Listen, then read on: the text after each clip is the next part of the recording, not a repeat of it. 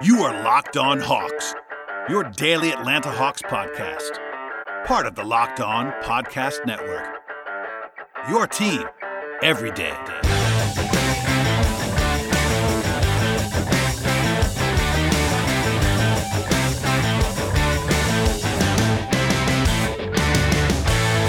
Hello, friends. Welcome to episode 858 of the Locked On Hawks podcast. I am your host, Brad Rowland, coming to you on a Sunday evening into Monday morning to begin a new week. And today's show is brought to you by Built Bar. Go to builtbar.com, use the promo code Locked On, and you'll get 20% off your next order with Built Bar. Today's show will be a conversation that I had with Ben Pfeiffer of the Prep to Pro NBA Draft podcast and various other places on the internet. It's actually part one of two with Ben, in which we got into, uh, on part one anyway, some trade down candidates for the Hawks, some mid to late first round guys that are definitely worth considering if the Hawks were to trade back in this class. Also, in the conversation on today's podcast, is some late second round options for the Hawks, considering that Atlanta does have the number 50 overall pick. So there's plenty to discuss in that realm, and Ben was gracious enough to give me more than an hour, so that's split up into two parts. You will hear part one momentarily. In terms of news, there isn't too much to report, actually, which is a, a, nice, refreshing change in some ways because there'll be a lot to come downhill in the future. The only thing that actually happened since the last time we recorded the podcast was very, very late into the night on Thursday into Friday. The NBPA had an official announcement confirming all of the reporting on the agreement that the uh, two sides came to with regard to the starting point of the season being on December 22nd. Still not certain on everything else at the time of this recording on Sunday evening, but we're looking forward to financial agreements, um, escrow stuff, etc., scheduling. But we're all coming down the pike at this point as we discussed on Friday's podcast. So that's the latest on that. Nothing else really broke over the weekend with regard to actual, you know, Hawks news or NBA news. So there you go on that. I want to remind you real quickly now to subscribe to this podcast if you have not already done that. If you already have, thank you so much for going ahead and doing that. Also leave five star feedback if you enjoy the podcast. But in recent days, we've been talking about the NBA draft a ton. In fact, we've been talking about the draft for a long, long time now. Of course, the Hawks were not invited to Orlando as part of the uh, bubble. So it's basically been a draft centric podcast for six plus months now, and even before that, quite frankly. So it's something that I'm definitely passionate about. If you're a new listener to the podcast, you may not know that, but if you are, there you go. Um, in fact, there's all kinds of NBA draft content still sort of evergreen on the archives of this podcast. Um, not everything is evergreen, but I think most of it actually is, especially the draft stuff for this year, because not too much has changed. So I would encourage you to go back and listen to that. All kinds of great guests joining me. Also, Brian Schroeder and I talked about all kinds of uh, lottery lottery picks uh, in the recent days with a different show on every single player, basically in the top 10 to 12. And uh, Brian, we have actually recorded that already, but we'll have two or three more with Brian in the near future. So if those have been, if you've been enjoying that, uh, I will have more of those in the near future as well, as well as, as well as all kinds of free agent content. We've already had discussions about different intriguing prospects with people that are experts on them, from Anthony Irwin to Fred Katz, Adam Mares, uh, Greg Wissinger, etc. All kinds of stuff on free agency as well. That'll be coming very, very quickly after the draft. So please keep it locked to this podcast. And thank you very much for joining us on today's show. Okay, before we get to Ben Pfeiffer, a word from our sponsors on today's podcast. When we, when we come back from this break, it'll be myself and Ben Pfeiffer talking about the NBA draft. I am joined now by Ben Pfeiffer, and it's been a little while since we had Ben on the podcast. Welcome back, my friend, and uh, the draft cycle continues. Thank you for having me. Uh, always a joy to, to come on and, and talk basketball or draft or whatever on, on this on this fine podcast. It's it's kind it's kind of funny. Uh, I've had people that have repeated in this cycle, but you are the first person that I've had on to talk about sort of broad draft things again that I actually had on after the shutdown. So you and I talked in like early April, and yeah. it feels like it's been two years, but it's actually only been it was seven really months. Only April. That's yeah, crazy. It was April when we talked on this podcast, and uh, not a whole lot has changed, but at the same time, people won't remember what we talked about, yeah. and uh, you know, different topics and different things. So I appreciate you doing this. Oh, of course, I, am always around. Uh, especially nowadays, uh, distraction is good, even if this class is less of a distraction than it could be. Absolutely. And uh, by the way, I've already said this before, but Ben is uh, one of the co hosts of the Prep to Pro podcast, which I wholeheartedly endorse listening to if you are a draft fan. So put that out there at the, at the beginning here. Appreciate it, as always. Um, so I want to I want to dive in and we'll we'll bob and weave here a little bit, but I want to start by asking you sort of some, some nerdy stuff. So I want to start in the second round actually, and because I've not done a ton on this recently anyway. The Hawks have this pick at 50, and they might they might sell it, they might trade it. I'm not married to 50 only being the concept here, but I do want to talk about some guys who could be available in the back half of the second round, some hidden gems, etc. We don't know who's going to be available But if I throw that out there to you and ask you, you know, at 50, let's say, for the Hawks, what's a good outcome? Like, who's who's like the first player that pops in your head that would be like a great Hawk guy that's re- reasonable in that range? Ah, it's it's really not a good second round. Like like there's just like not like Max and I talked about this on my pod. Like think about like how many second rounders would you like go to bat for that are actually going to go like late or mid second? And there's not that many. Like especially like compared to last year where I think there was like quite a few fun second rounders. Um, the first one that always comes to my mind as like the dream is, is Killian Tilly. I knew you were gonna say that. yeah, I figured I figured you you you'd see that one coming. Um, yeah, um, like just the gist of Tilly, like a, a lottery talent that could go undrafted because of like very recurring and serious injuries uh, dating back to before his Gonzaga career that could honestly like like make him like never an NBA player and like if that's the case and like NBA teams know that then obviously like good to avoid him but on the off chance that Tilly like only plays like 60 or 80 games. Um, a second round pick for like 60 of 80 games of Killian Tilly is like 60 or 80 games of uh, a playoff contributor uh, on a rookie on a second round rookie deal. Um, just like a perfect modern big man. Um, elite big man shooting, uh, passing, the, the decision making like just so good. Um, the handle is advanced for his size. Um, defensively, not as mobile as he once was because of the the injuries, but still plus mobility, I'd say, for his position. And size, and then just you know such a smart communicator and rotator. Though he's not like he's not huge and, and he's not super strong, but that's just not as big of a deal now, nowadays when you don't really have to defend like Embiid or, or, or Towns or, or uh, Jokic every night.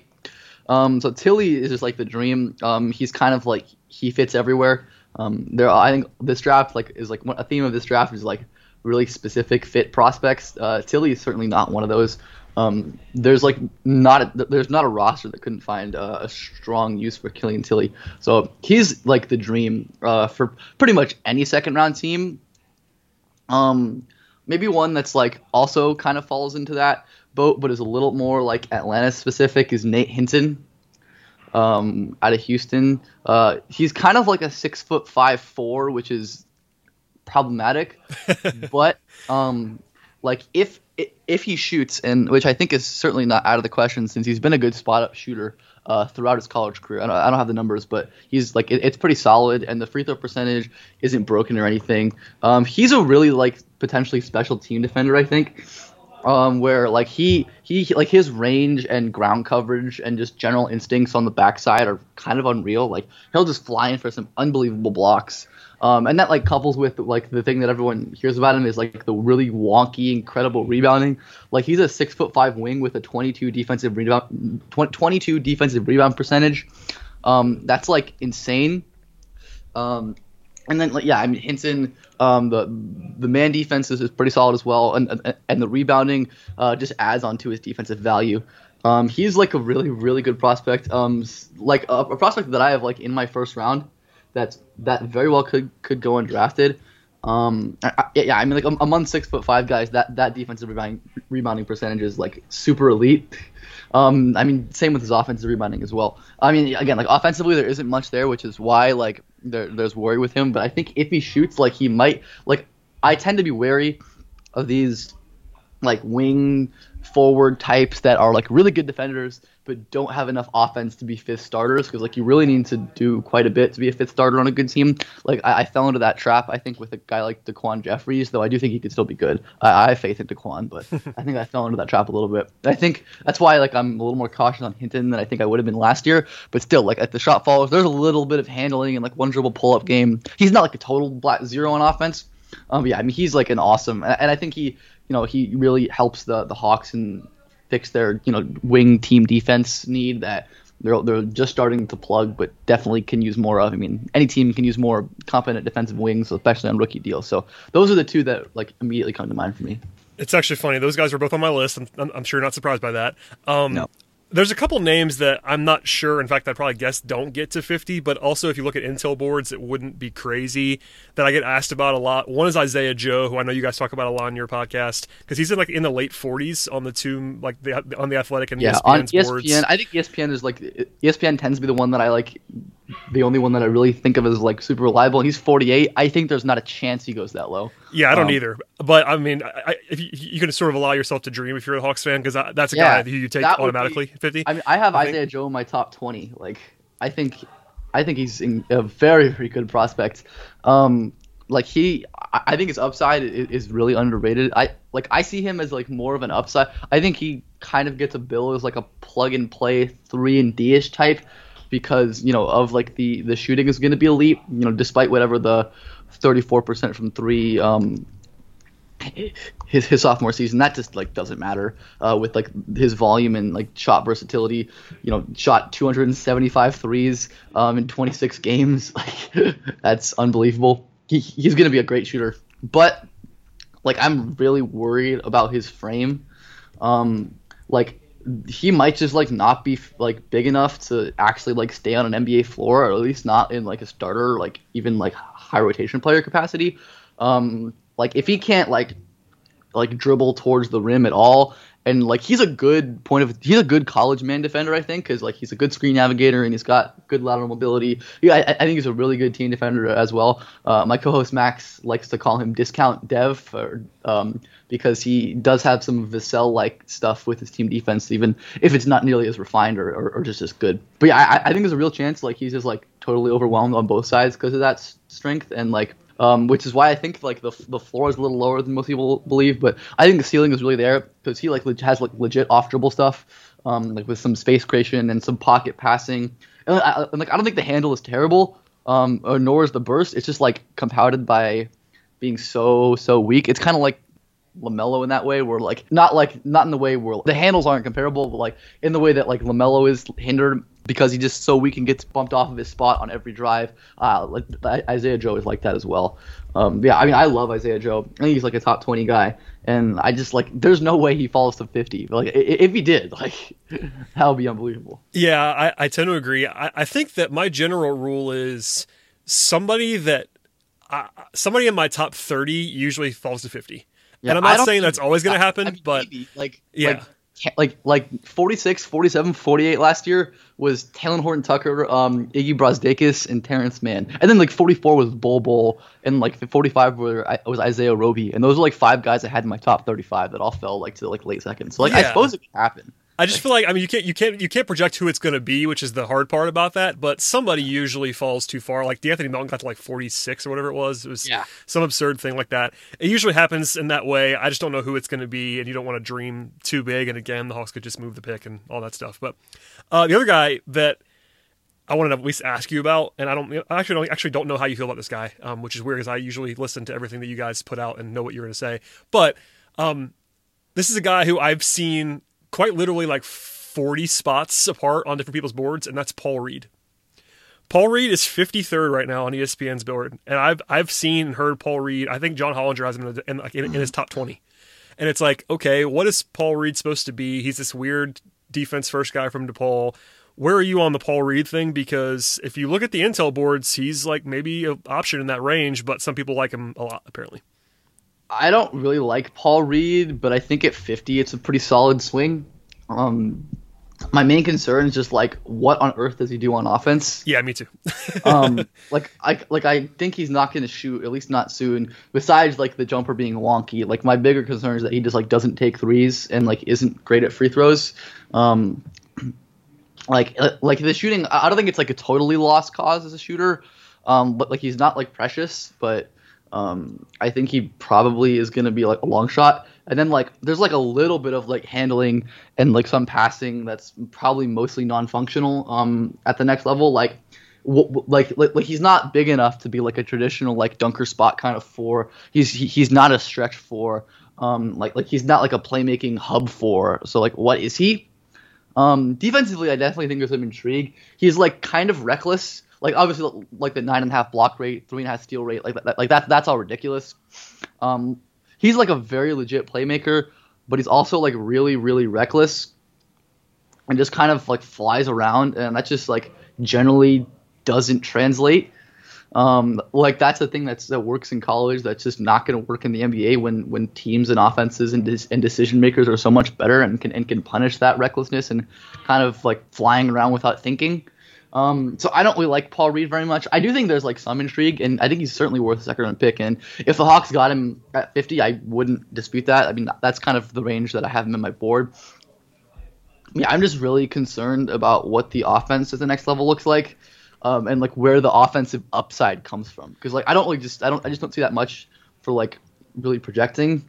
Um, like like he was a guy I liked quite a bit preseason, who just like more and more like I just realized like I don't know how this guy stays on an NBA floor, um, and like isn't like run off the floor in the playoffs at like at his at his peak or like in high leverage moments. I mean, I, I think he could be like a pretty okay rotation big, um, which with the 50th pick is solid, um, at his like at his heights. Like yeah, I'm I'm not huge on Paul Reed, so.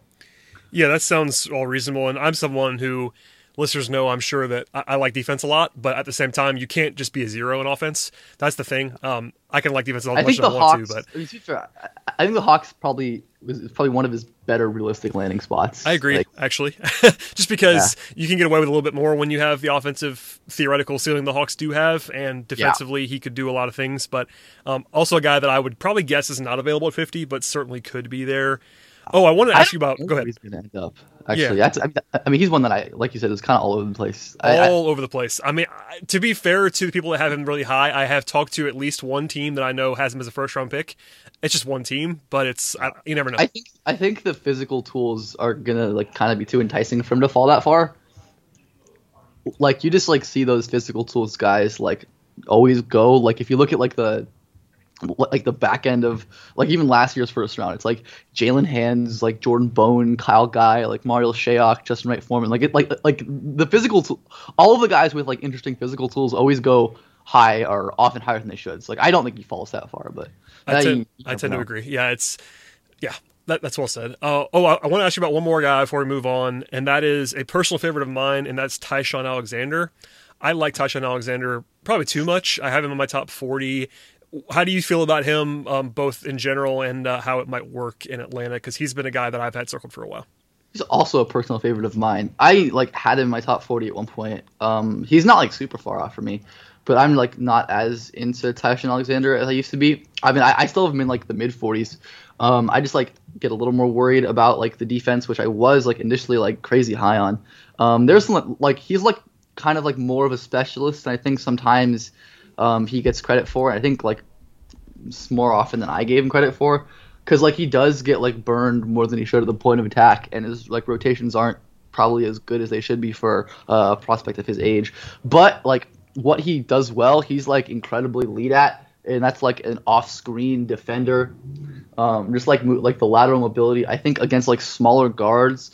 Um, that's going to be good. I think like as he adds muscle and just like grows, I think he's probably going to be a really good guard defender. And like with with the rise of like off-screen bombers, like he's a guy who you can probably like like assuming Ty-Shon Alexander like makes the league and it develops and pans out, like he's probably a, a, a, player you can throw on Duncan Robinson and just chase him around all game and give him a hell of a time.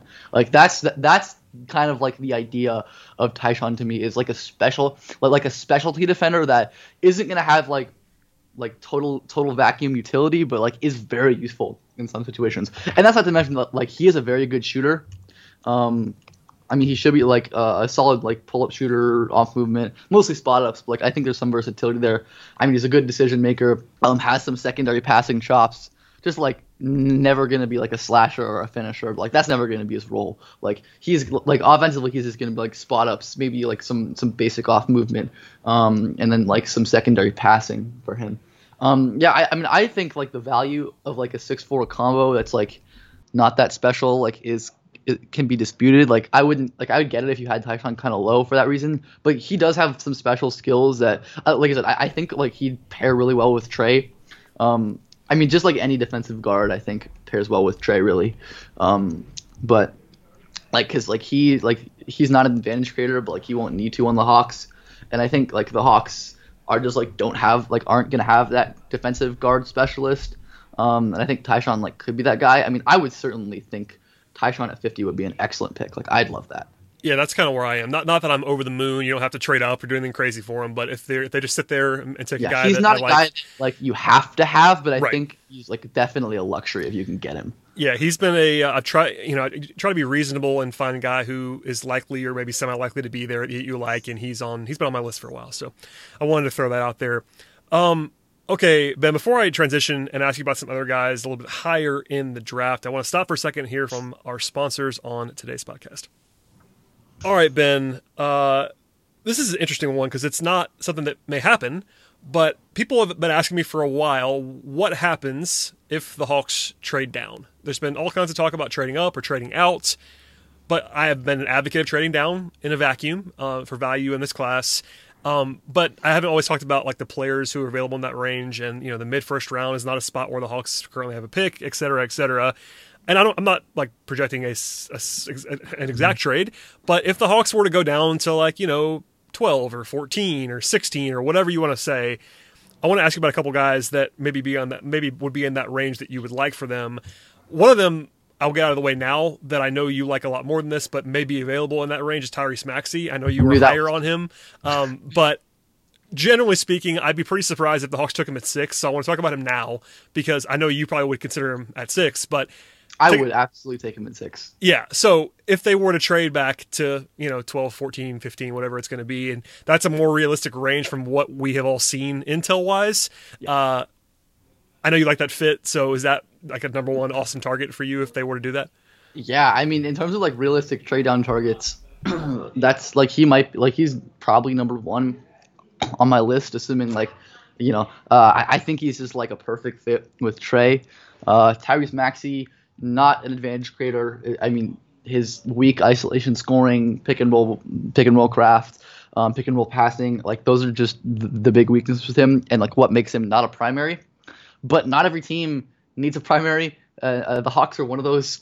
Um, they have their offensive engine of the future, um, but don't really have that that long term secondary creator. Um, I don't really think there's anyone on, on, the roster that has a chance of being that. To be honest, I think Tyrese Maxey very much does I think on, on, both sides of the ball, he's a perfect fit with Trae, who probably creates uh, wider advantages than almost every than than many primary engines in the league. I mean, with his vertical spacing and just the the extent to which he bends defenses with his range. So Maxey will have loads of space to attack off the catch some secondary pick and rolls off of attacking closeouts, um, some motion. I mean, the, the, the decisiveness attacking off the catch, coupled with the burst and the strength and the touch and the balance in his floater game, it's all just tantalizingly great.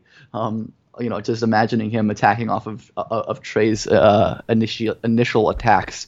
So offensively, I think it's a dream fit. Defensively, also as well, like talking about like a, a guard defender to insulate Trae. I think a problem like like he's like of like there's like a lot of pretty good secondaries in this range. Uh, Kira Lewis, Cole Anthony, uh, even RJ Hampton, I think. Uh, may, maybe Halliburton if you think of him like that. But none of them are really projected to be good defenders to me, except for Maxey, who I think is going to be a pretty good guard defender, both on and off the ball. So that's just another, you know, just adding to the to the Hawks. Um, collection of defensive players. Um, ideally, you probably, you know, long term for Atlanta, you're, you're wanting to throw out um, four plus defenders next to Trae Young um, at you know pretty much for as much of the game as you can, uh, and Maxey gives you that without sacrificing any offense.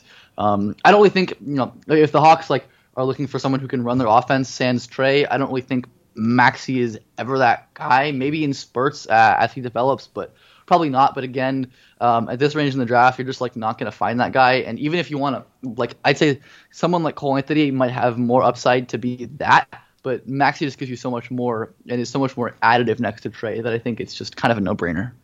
Yeah, and you know he's a guy that I talked about a lot more early on at six or you know pre-lottery before realizing that intel wise and there's just no one that th- seems to think that's going to be a consideration of him going that high. I'm, I'm not always sure why, but he, he has fallen to this range where I'm just not have, thinking it's going to happen views. at six. I mean, it's just like the the three point percentage being bad. And yeah, there I, there are questions on paper for sure. I just am a little bit surprised that I've not heard or even seen him go in the top 10 really in a long time yeah, anybody's yeah so it's just interesting to me uh, and i knew you were talking about i know you want to talk about him anyway probably so i brought that up the other guy that's super obvious uh, is Devin Vassell because we talk about him a lot at six, but same sort of thing. Not not as but not as far as Maxey. But if you look at Intel boards, Vassell's usually like a late lottery pick. um, and not really in play necessarily at six. I, I, talked to Jonathan Wasserman earlier, and I think he doesn't see this see the same thing about you know Vassell doesn't seem to be in play at six. Maybe the Hawks will just take him, or maybe somebody else will. But in general, the league seems to be a little bit lower on Vassell. Um, I know you like him a lot as well. Is that somebody that would make a lot of sense, especially if they went down to like, for instance, there's a popular target of like Phoenix going up to get somebody at six or something like that. If they go down to ten or eleven, Vassell would be a sweet spot. I feel like.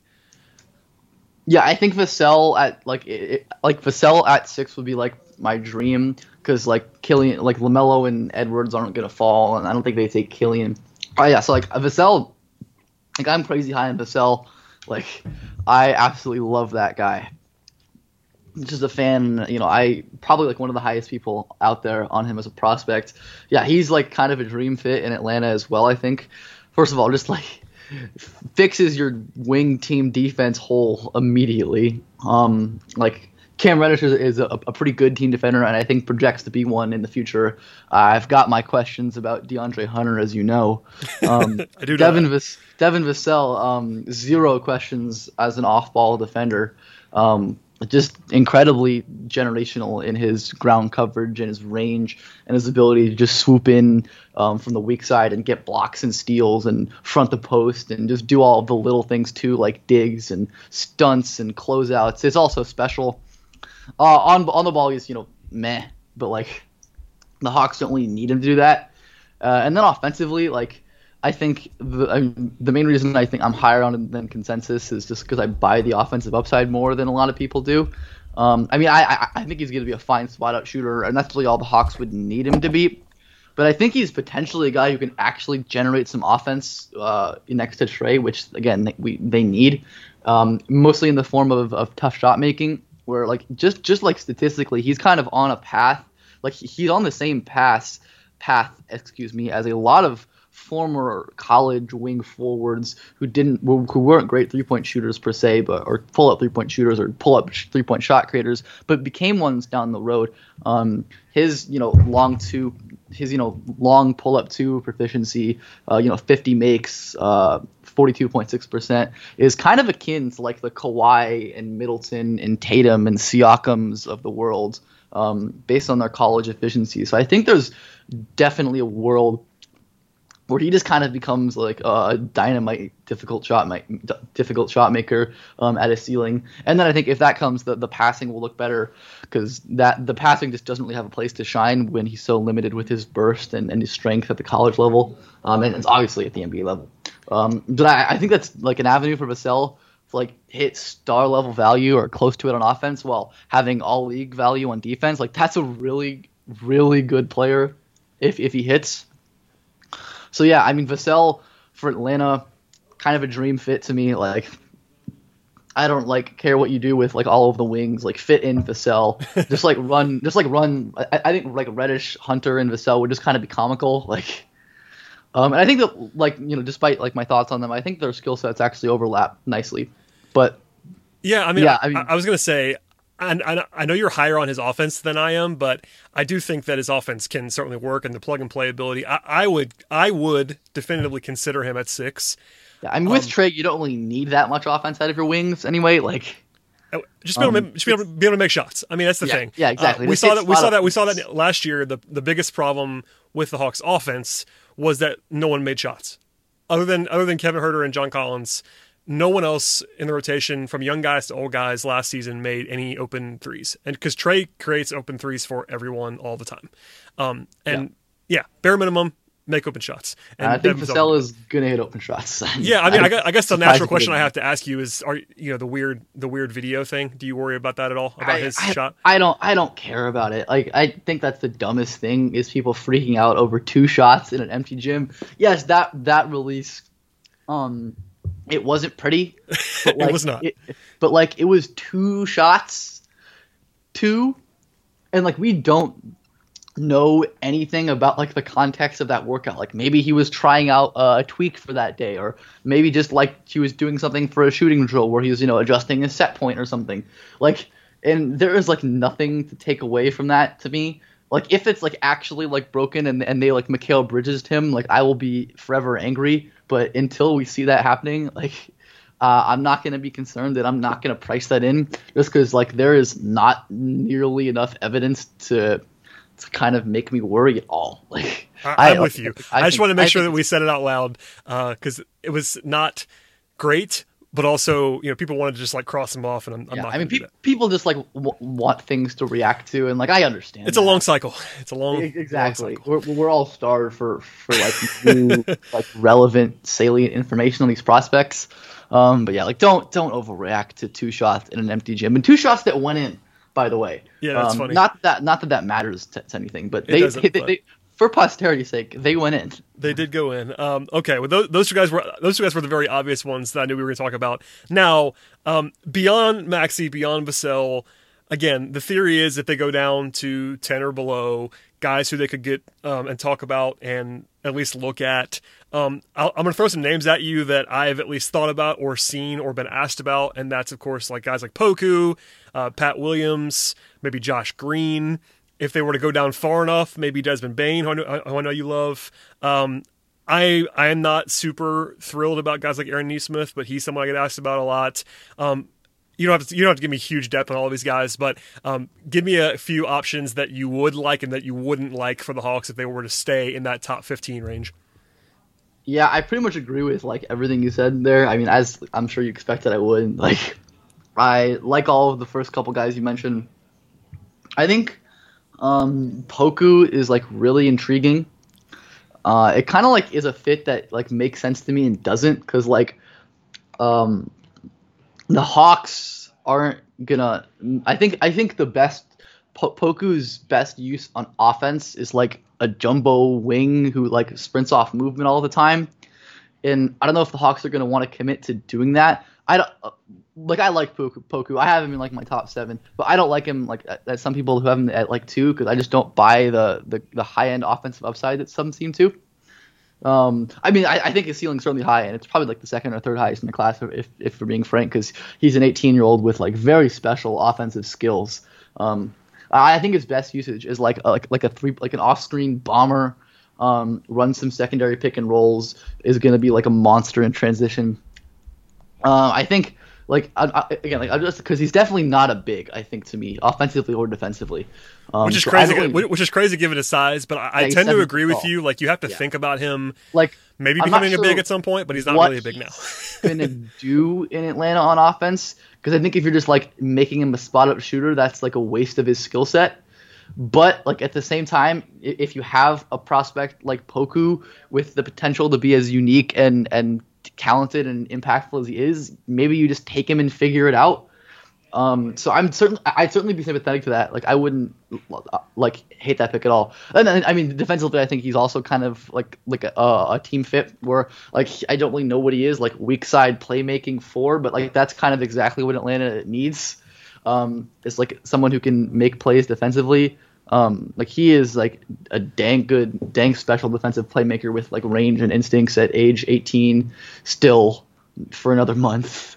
Um, It's a, it's a very big swing, but at a certain point, like, I- yeah, like I mean, I'm on record as saying that I wouldn't take him at six. I- I think it would be defensible if they did, but I w- I wouldn't personally do it.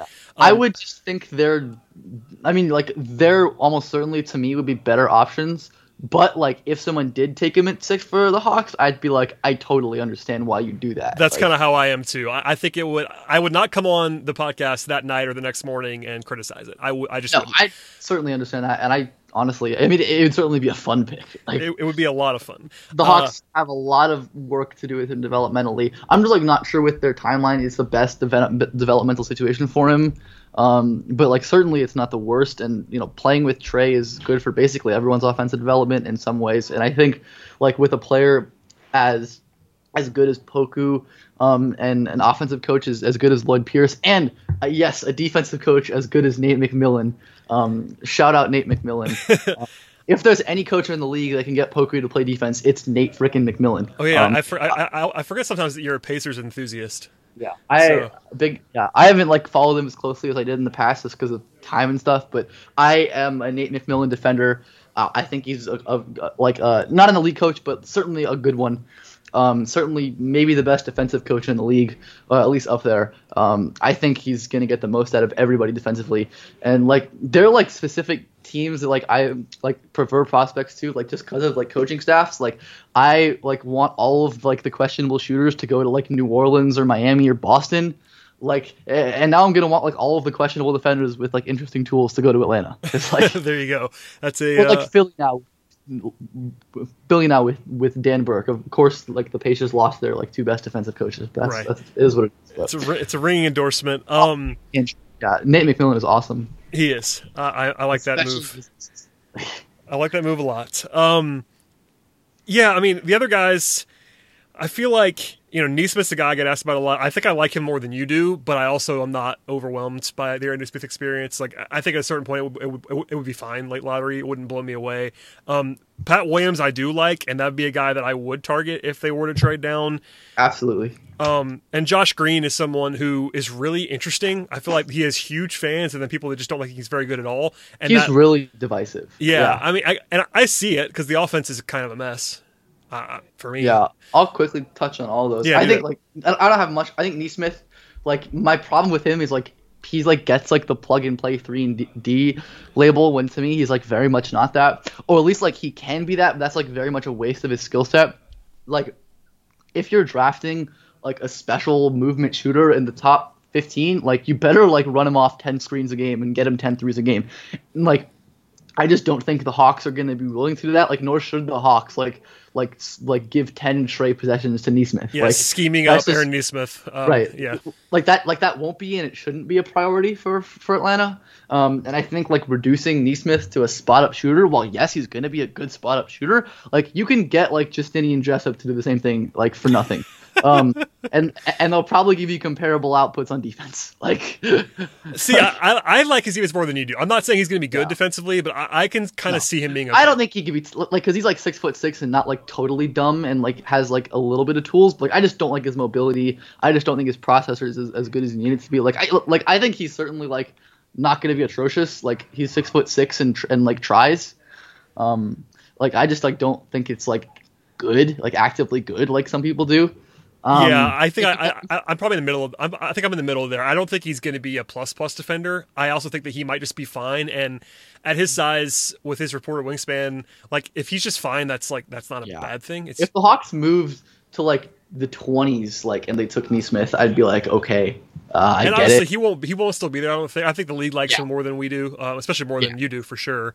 Um, but he's just someone that I I'm often asked about, like even as high as six at times, and I'm like, okay, no, I wouldn't do that. Uh, but as at a certain point, Not a chance. Yeah. at a certain point, uh, you know, mid mid teens, I'd probably consider it. You know, because you know this, but one of one of the popular notions is Boston, which is 14, because Boston has all those picks. Even more, honestly. Yeah, I, I, I, it's just what it, it's just what it is. Um, and then Patrick Williams, I feel like has risen a ton. So I want to ask you about him specifically reason. Yeah. because he's gone. He's got he's he's sort of got some helium, and I think, like like you said, with good reason. But he's a guy that people, unless you're a draft head, you really don't know a lot about him because he wasn't a famous college college player because he was he was a, he's a pure supporting piece in college. Didn't even start for Florida State, but uh, you know he's 18 and really talented. Yeah, he's really good. I think he's 19 now. Um, like he, he, he was aged. He was aged. Eight, Yeah. He's supposed to be age 18 for the he's draft. the youngest American player in the draft, Yeah. and would have been 18. Like he's, I'm pretty sure he's like the youngest American player. Like unless you like consider Lamelo an American prospect. Like, yeah, he's like six foot eight, like ridiculously jacked. Like everyone knows about like Florida State messing up his quads, but like he is like a, an incredibly muscular human being, especially for one that young. Um, he's just so good at a lot of things. I mean, I like him on both ends, but he's a defensive he's a defense first prospect to me. I think he's like besides like the like you always hear like the, like he can't defend the ball. Actually, I, I think that's kind of a misconception. Like I like I've been on quite a few pods actually, and just like heard a lot of more casual draft fans like talking talking about like a switch versatile wing defender when like he is like horrible on the perimeter. Like he cannot he cannot move his hips. Like he like he just can't but like he's a really gifted interior defender and that's not just like i talk about this a lot that interior defense is a skill it's not just like a, a collection of physical tools um, he's got um, a breadth of, of interior defense talent um, it's not just his vertical explosion or his size and length or his strength it's his it's his timing and his consistency with with contesting vertical and not fouling. Um, like all of that is, is really really advanced stuff for a prospect his age. But I think as like a rim protecting four, again something the Hawks like very much need and could use. Um, he, he's going to be good soon on defense, and he could be a really good uh, team defender at some point in the future. Um, and then offensively, um, just like everything you kind of want as a modern complementary four. Uh, the shooting, it he his shot profile is really weird. Like he didn't take a lot of threes because of his role. I think, like like you said, like, like, like he was totally complimentary to Florida State. He didn't play that many minutes. Like he he only played like 52% of their minutes, um, and his usage was actually pretty pretty fine. But like um, it was more than Halliburton's, I think. But um, like like I think the shot's gonna be just fine because he's like he's a good free throw shooter. He's good on long twos. Uh, he's been like a great pull up mid range shooter, like going back to when he was like 16 years old, playing in AAU in high school. Like like he's always had that pull up creation, and like that's like I think in high school there was like like he, he like he had he some like legit on ball creation flashes, though I don't think that's really going to be what he does at all. Um, like I said, like complimentary four, I think spot ups are going to be there for him. One two dribble pull ups, I think are going to be there for him. And then like he displays some really ridiculous passing, like live dribble weak, like skip passes to the weak side, like just some stuff that like this random role player comes off the bench like this 6'8 18 year old does some absolutely dumb stuff and you're like what on earth is this um, so yeah, I mean, and, and, then like he's a good finisher uh, around the rim. I think he's like pretty pretty good like carving out space like from the dunker spot. Um, I think he could be a pretty good role man with his explosion and time. Just like as a complimentary four with plus defense, like he he's he screams like star role player to me. Um, it, it's funny. I think of him like in a similar way to, to Deni Avdija, though their skill sets are different. There's a lot of similarities, and I think they both like have like their their ceiling is like star role player. Though I think Pat's ceiling is higher just because of some of the creation stuff and, and the age for a couple reasons. I think Pat's a better prospect than Deni and gives you like all of the same things really. But that's like a different topic for besides like like Deni's passing. That's like a different conversation. Um, yeah, I mean I love Patrick Williams. I think again in Atlanta, team defense, spot up shooting, um, complementary uh, wing wing four offense with I think some sneaky upside just because of how young and how, how young he is and like some of the skills he showed pre college. Like I think he's he'd be a, an awesome pick. I wouldn't hate him at six to be perfectly honest. If you told me like again like I think there'd be better options, but if somebody told me that they wanted to take Patrick Williams at six overall, um, I would not dispute that, uh, not one bit. But yeah, especially uh, especially this class. I feel like that wouldn't be crazy. I wouldn't do it either, but it's. I've taken him like five in a mock draft before, um, kind of the, to like the beratement of of others, but like I like him a lot. Like I really am in, in, on Patrick Williams. Like not as like a star or anything, but like as a player, like a fourth or fifth starter that like good teams need. Um, I mean, uh, obviously like the Hawks uh, like are in a better spot than like the majority of teams historically that draft high because they have their offensive centerpiece of the future, which is what you need to win titles. Um, so I think Patrick Williams is like a great fit. Uh, like as a trade on target, I'm I'm all for it. But yeah. Yeah, there you go. Um, well, that's I think that's probably a good encapsulation of the trade down options we are going to, in uh, on brand Prep to Pro podcast fashion, wrap this up in part one. We're going to go to part two. Ben will be back with me momentarily. That we will, we will keep recording, but uh, part two will be up tomorrow, I assume, as you're listening to this now. Excellent. Thank you for being here, Ben. I, Absolutely. I will, I will, thank you uh, now again. I know the drill. Um, with, uh, with the with the two parters. two parter here with Ben. So thank you, Ben. Uh, please follow Ben's work. We'll be back again tomorrow with more of Ben, and stay tuned, subscribe, all that stuff. We'll see you then.